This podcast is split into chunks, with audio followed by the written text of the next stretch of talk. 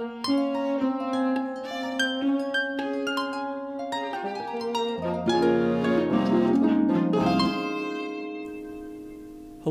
and welcome to the Soundweavers podcast. Soundweavers explores the trials and tribulations of small ensemble musicianship through conversations with leading performers and composers. Today's episode features composer DJ Sparr. We hope you enjoy.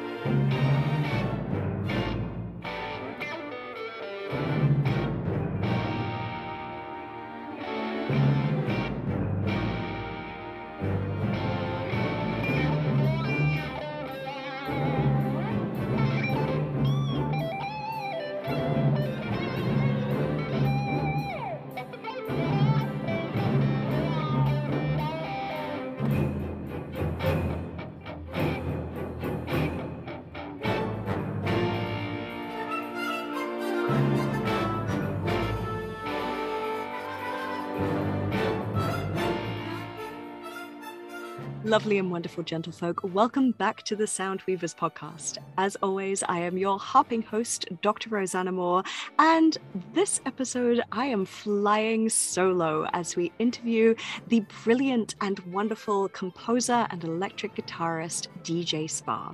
DJ has been hailed as exemplary by Gramophone and is one of America's preeminent composer performers. Uh, he actually is another one of our Grammy winners joining the roster of podcast interviewees as he won a Grammy uh, in 2018 as the soloist uh, on an all Kenneth Fuchs recording with JoAnn Falletta and the London Symphony Orchestra. So, hi, DJ. Thank you so much for joining us today. Oh, thank you so much for having me you were named one of NPR's listener favorite composers under 40 back in I think 2011. I this is really cool. I I've never I never realized that was a thing that NPR did. But what kind of reaction does an accolade like this have on your career? I think that has a lot of really cool composers on it. It was a really inclusive group of composers and um it you know it does things like make emails easier it make you know it gives a little pop to your bio. So anything you can do that people understand when you're walking through like what i call some people call it like the elevator pitch i call it having a beer at the airport next to an investment banker pitch. Like along your life you find these little things that give you little boosts of confidence so you can just be you know you're there's always moments of insecurity when you're sitting in your room either practicing or getting you know especially if you're working up something new or starting a new project uh, but you know things like that, you can just sort of tuck them in your back pocket and walk around with them, and it makes it easier to walk into rooms when you don't know other people and things. So, actually, talking about starting projects and things, um, a very practical thing. What does your schedule look like day to day when you're composing and practicing? Yeah. I had a really awesome schedule before I was a parent. Uh, that that was. Uh, about three three times a day when i was really in the thick of a piece i could do two or three hour sessions three times and and my wife is a great performer too of viola, Kimberly Sparr, she's a professor at LSU. Well, we would both have dinner and then go to another work session. So you so you'd have like your morning, whatever you call your morning. For me, it would be like 9 a.m. to 12, and then you know whatever you do for lunch and then another four to six and then like a dinner and then then there could be like a sort of like seven to ten kind of work time but now everything is mostly between 9 30 a.m and 4 30 um, and that's that's because our son goes to um, to preschool. And then if you have teaching assignments, that kind of messes up with that. But um, and then I can do sessions at night like one piece I've written in the past couple years. I even just got up at like four in the morning and wrote for two hours every day. But that's not really my style. I've been talking about this with a lot of people at the moment, actually, about hustle culture in general, social media kind of exacerbating it. So every time you see people like, look at all the fancy things mm. that I'm mm. doing, whilst they're also kind of just destroying themselves uh, mentally and physically to try and keep up all of these things. So it's really interesting to learn what people's schedules actually look like when they're working. Yeah. And to be clear, what I just said there was when things are becoming due. Um, like right now, what I'm doing is I'm making myself rate five people a day with a new choral piece that I have a pretty nice video of, and I'm trying to get that to 30 chorus conductors around the country. And I'm really new in that world. I've only written one piece. So I'm, it's actually uh, each email has to be really well crafted where I'm trying to like, you know, I read about them, I look at their bio, I see if there's any connections. I'm asking my friends if they know any conductors, if I've had a piece performed where they teach already. I mentioned that. So it's it's it's not just like a form email that you that I pop out. So we'll see. But even if two come out of 30, that would be a really great, that's two cool things. So you have been commissioned by a number of incredible groups, whether they be chamber ensembles or orchestras around the country, uh, including Eighth Blackbird, the Arkansas Symphony, Tribeca New Music Festival, just to name a few from your bio. Um, I just wondered how you start to build some of these connections. Sure. So um, actually the, the the eighth blackbird one was a was a commission through bmi which was for former student composer awards winners. So that one was kind of a student one. Mm-hmm. Uh, but something like um, like one I did for Washington National Opera, that actually was a cold email, and everyone says don't write cold emails. Um, but that one that one worked because I saw that they were doing a program, and I wrote them and said, I would love. I'm going to give everybody my secrets here. So I, I said I saw that you're doing this commissioning process. I'd love to be considered. Here's a link to my music, and then I wrote here's a link to an administrator that I've worked with who on the board. Here's a link to a composer who can give a reference for my composing ability. And here's a link to a conductor that you can write to see if, you know, how I get along with conductors. And then I said, it's great with respect that I write this email. Thank you so much for your consideration. And that one really worked. That one, I got a call from, from the, from, from Francesca Zambello, who was running Washington National Opera. The email came back within oh, eight hours. Awesome. And then that, that one like really took because she listened. And I think what happened was they were like looking for someone and it's sort of like, so if you're sending out 300 emails a year, at some point, one of them yeah. is going to solve someone's problem because they're probably thinking, what in the world are we going to do? Uh, but you have to sort of be willing. Uh, 290 of them may not be returned, but 10 of them are 10 things you can do. And that's plenty uh, per year. So um, the real answer to this is uh, my saying, and I think I invented this saying networking is a dirty word for meeting new people and really, truly caring about them and what they do if you care about everyone you meet and what they do and what they do, they will, the way that humans are wired is they will care about you. And um, the other saying I have is you make music with, the, with those with whom you share coffee and beverages. Whenever I go to a new town for like a concert, I will try to schedule coffee or a cocktail with someone new at a new organization. Well, actually, I don't say anything about myself. And at some point, they, you know, they know why you wrote them. So I might, they, I might say, you know, is there anything I can do to help you? Or if they say, well, what are you here for? I'm like, oh, I don't know. I just wanted to see if I could be of service to you. So if you're trying to be of service to them, not about your own, at we all love our own adoration and the ego and the composers and people play concerts because you get an adrenaline rush like jumping out of an airplane and that's kind of why we all do this um, and sharing music and stuff but you know being a service to people makes it less about like I just want to have a piece on your concert. Absolutely. And I actually love that you've said that because uh, a podcast that I listen to is the Upbeat podcast, um, which is a conducting podcast with Enrico Lopez Yanez and John Devlin. And they said in their most recent uh, episode, they were talking about traveling all over the place and being a guest conductor. And it's something that uh, Enrico said that he sits down and he makes sure that he has those coffee, uh, coffees or beverages set up with someone within the organization. And again, it's it shows that you care about the person and that it's you're trying to create an authentic relationship with them. Well, this this is a long game, everybody. I mean, the, one of my recent commissions was Naples mm-hmm. Philharmonic in Florida, Naples, Florida Philharmonic. That woman who that runs that organization was the roommate of my girlfriend senior year at Eastman. Uh, like, you know, so let's imagine going back to being a senior year of undergrad. If you're not, you know, being respectful of other people, if you're not treating people nicely, I mean, let's imagine something that would never have happened. That would have been like you don't get that commission later. You know, the other thing, it's also kind of sounds crass, is uh, you know, read the book how to win friends and influence people. It's a terrible title for an excellent book about yeah. how to be a good listener in a conversation and how to care about others.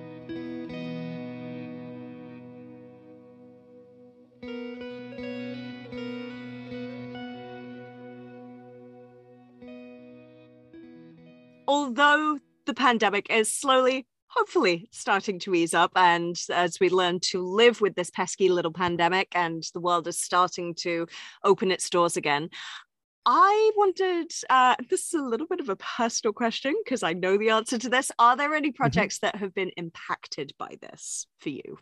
So, yes, uh, uh, you know, we, you and I have a project together for an electric harp concerto, uh, concerto for electric harp and orchestra with a collaboration with poet Janine Joseph that everybody should look up, maybe link it down there. And um, it's called um, Extraordinary Motion Concerto for Electric Harp, and it's going to bring some awarenesses to something you deal with a lot, which is uh, immigration issues in America and the idea of p- humans yeah. moving around the world.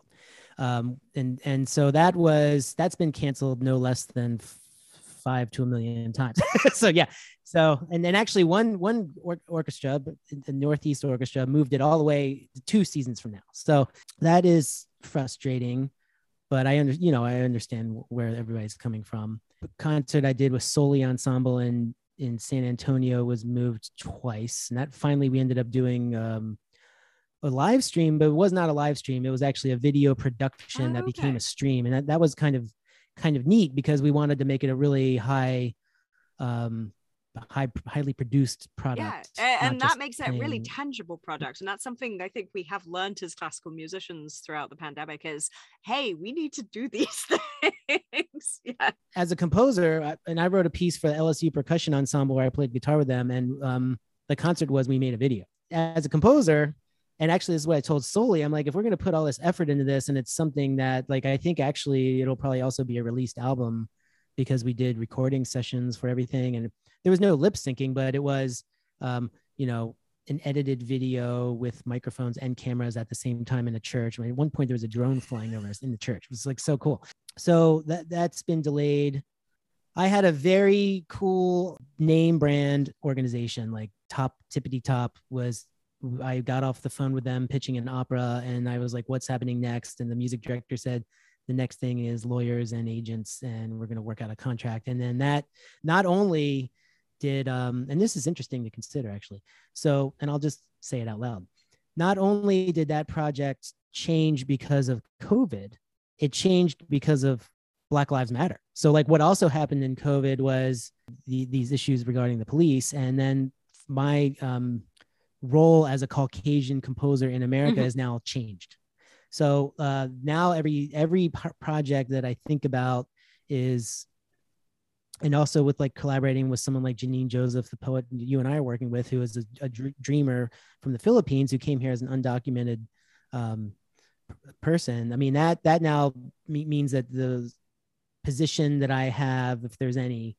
to put a piece in front of people can mean more, and I can bring other people into the fold. Not that Janine needs me; she has lots of other collaborators, but but you know, it's like you know, it, it's different than just me writing you a harp. Music can just stand on its own, but it's it's also there are things going on in our world that um and, and, there's something yeah. I don't know if you struggle with this as well but uh, there is the idea of oh the tortured artist which is uh, very romantic and stupid but also there are things that are going on in our society that obviously are going to impact our art and it's it's important that we talk about this and we talk about the way that it changes and all of those things. So i i think it's it's awesome that you are highlighting that and it does lead into another question but i want to finish out this one first. Sure yeah and i'm actually on board with all those missions and i'm not I'm, I, no one's telling me to not not write I just want to make everybody let everybody know no one's stopping me from writing music in my garage, right? Like it's not it's I'm not I'm not like, oh no, I don't get concerts played anymore. I'm actually um, I'm just driving the bus right at and I'm also the father of a, you know, we're a blended family now with with through adoption. So I'm it's very important to me all these issues You worked with different groups all around the country and i just wondered how did you identify the groups that you wanted to work with Okay, so uh, the, the, the very first version of this was um, New Music USA used to be called something else, and I'm now forgetting it was Meet the Composer or something. So I saw that there was a grant. I was at Colorado Music Festival with my wife, who was in Colorado Music Festival, and it's a this goes back to friends, friends and family. So Sean and Karen Galvin were in Colorado Music Festival. They are uh, Sean's currently a percussionist in the Pittsburgh Symphony, and Karen is some high up uh, named titled violinist at the North Carolina Symphony. they both played in Colorado Music Festival in the summer. I walked down the hall and I knocked on the door and said, Hey, do you want to apply for a grant? Because they run a group called New Music Raleigh as part of their side job to cre- keep creative and artistic happiness in their lives with also playing in orchestras. And then I wrote um, Centaur Records over LinkedIn, and I said, um, "Can I put you down as a label that will release this if if uh, we apply?" And they said, "Yeah." And he, that he wrote a letter. There's another cold email, and then uh, I turned it in. Did a lot of proofreading. It's always good to have a number of eyes on the thing, and then that happens So we got five thousand dollars for that, which you're all out there. That's not enough to make a record. So I think I think that record ended up costing about fifteen thousand dollars of which I did a five thousand dollar GoFundMe or one of those, and then I probably put in five of our own stuff. So, so a lot of this is self funded. Pre being a parent, if composing comes in and the bills are generally paid, I would then spend it just like a business person would, or Quincy Jones would on his own production. You know, it's like a little account. Well, the last one was way more than five thousand dollars. I think the last one was around forty thousand um, dollars. So, so, so what yeah, well, it's like having a car. Some people have a car. I've got sure. a record. but in their advertisements for commissions too. I mean, this is part of like a, if you think of it as like a business or whatever. So, and then over the course of it, um, I would meet people like Avaloch Farm Music Institute and I would resonate with how they play. And we got along again while eating and having fun and hanging out and working during the day and listening to each other play and each other's music. And so, um, instead of trying to do everything at once, I started doing collections. So the, the one I did with you, we recorded at Eastman with your ensemble. And I did that sort of like driving across the country on the way to teach at the Walden School in New Hampshire. So in the last one I did, I had a good fortune of uh, working with Third Coast Percussion because Peter Martins and Third Peter Martin and Third Coast Percussion commissioned the percussion quartet when he was a professor at Virginia Te- uh, Virginia Commonwealth University when we lived in Virginia. So that was a connection.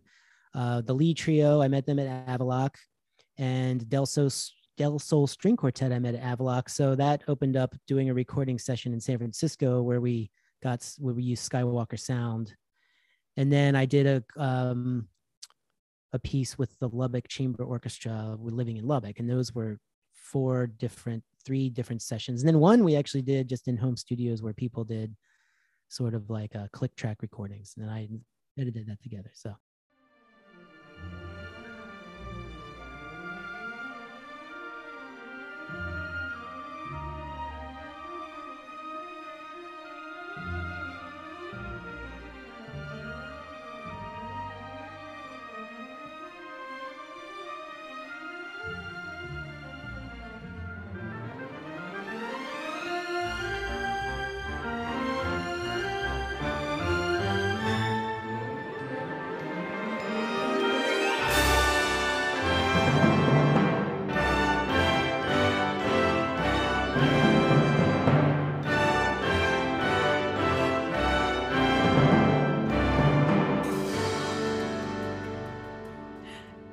about your performing and going back to um, you are one of our esteemed Grammy winners, which is really well, awesome. I should be, um, I should be, I should clarify that technically I played on an album that won a Grammy, but uh, you can say whatever you want. Say whatever you want. Yeah.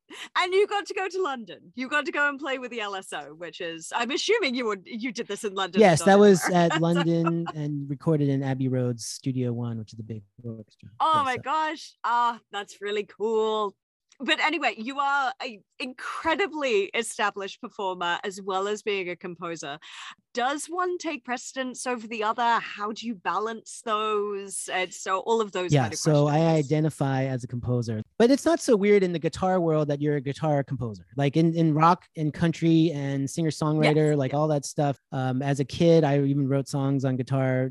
Uh, so that's always been a part of it. And then I went to Baltimore School for the Arts, and that was when I met people that play classical instruments and I wanted to really be, you know, when I got into composing for classical instruments, that really opened up, you know, it opens up all these sounds. So, so the way that I handle it is not very different than the way probably a lot of people out there have run a marathon or a half marathon or something. So, um, you know, you're generally in okay shape. You're like doing your like treadmill work and you hit the gym every now and then. And then you, there's a plan to ramp up for this big day. So uh, while that's not the thing you do every day, which is run a marathon every day, for that's how my guitar playing is. So I'm generally in shape. It's pretty good. um, you know, I can pick it up and my fingers are not too frustrated. And then, yeah, a couple months out from the concert, I ramp up running it. Um, you know, and now I've gotten to the point where the concertos I play are ones I've done a number of times, and that is a quite a treat because uh, now it's like you know I work it up, and often I'll ask, here's something you can do if you're playing a new um, new premiere is ask the composer for the Sibelius file or the finale file or a MIDI a MIDI um, mock-up and you can like I actually like reduce the tempo and work it up even tempo wise with the MIDI and play along if it's a new piece. So I've got like a whole system, you know, and I start by learning the end. Like I learned the last measure, then I learned the second and last measure to the last measure, and I work backwards. So as playing, this is an old trick, right? So as I'm playing, it's always getting to the home stretch. It's the most I've practiced, and I can learn things pretty fast what are the differences to you between playing your own music versus someone else's or what is the difference between you playing your music and then someone else playing it okay so i have uh, experienced both of these. So um, my guitar concerto called violet bond which i wrote for myself and i um love playing that piece because i wrote in guitar licks i've been playing since high school. So uh, that's easy. Uh, I, I, I wrote things that i could play.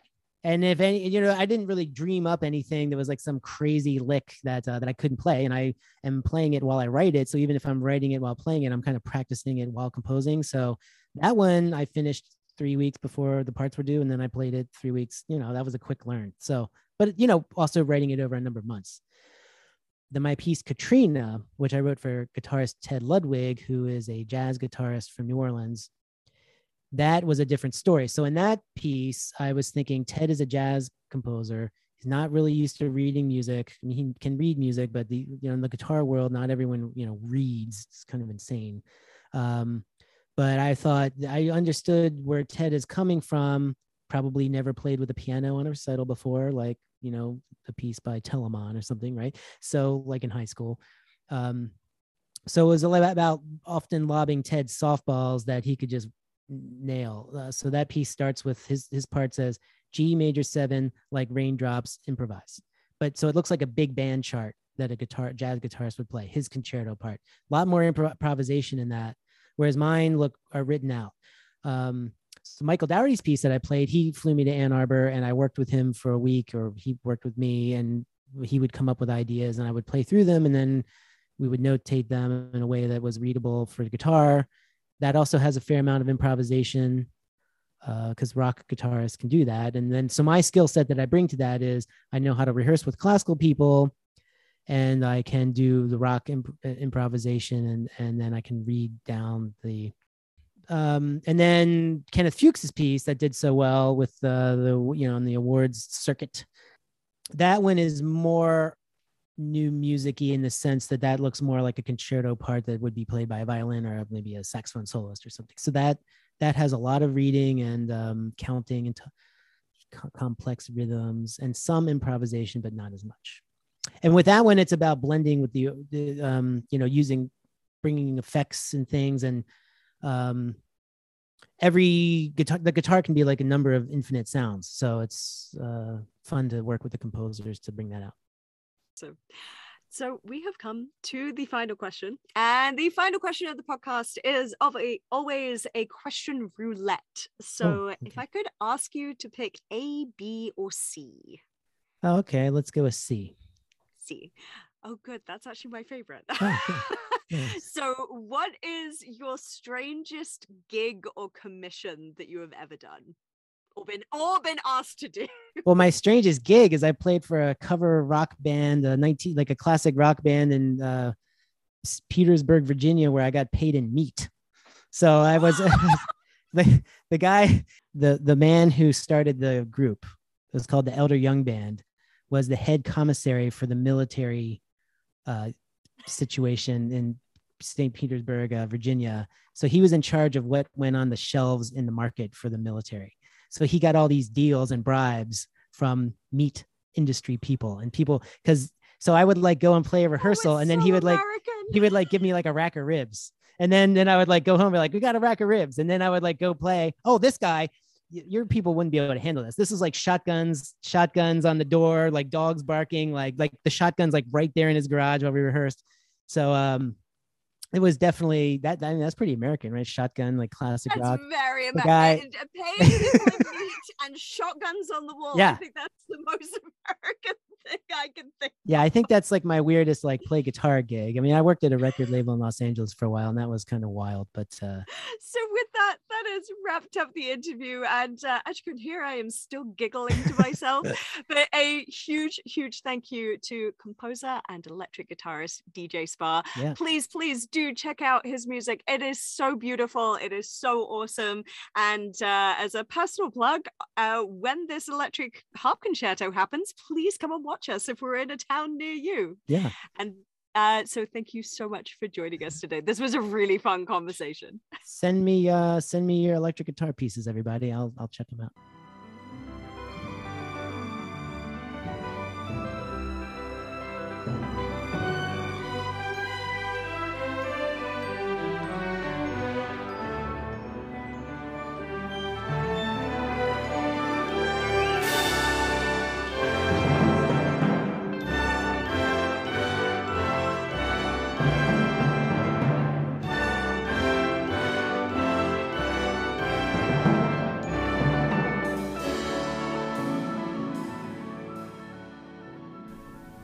Thank you for listening to this episode of the Soundweavers podcast. If you enjoyed our show, please subscribe to us on Apple Podcasts, Spotify, Stitcher, and most other major podcast platforms.